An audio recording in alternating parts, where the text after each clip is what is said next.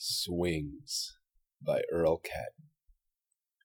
Recess at the grammar school, swinging on the swings, when I felt a kind of tingle, and out my back grew wings.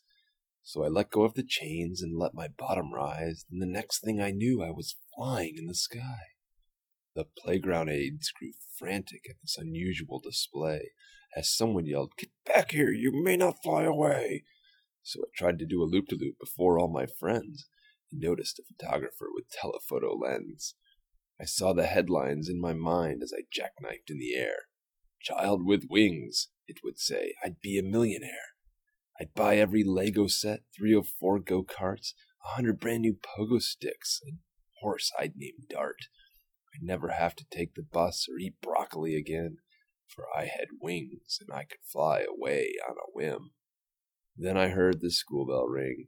My eyes came from their daze. I was but a child again, bound to wingless ways.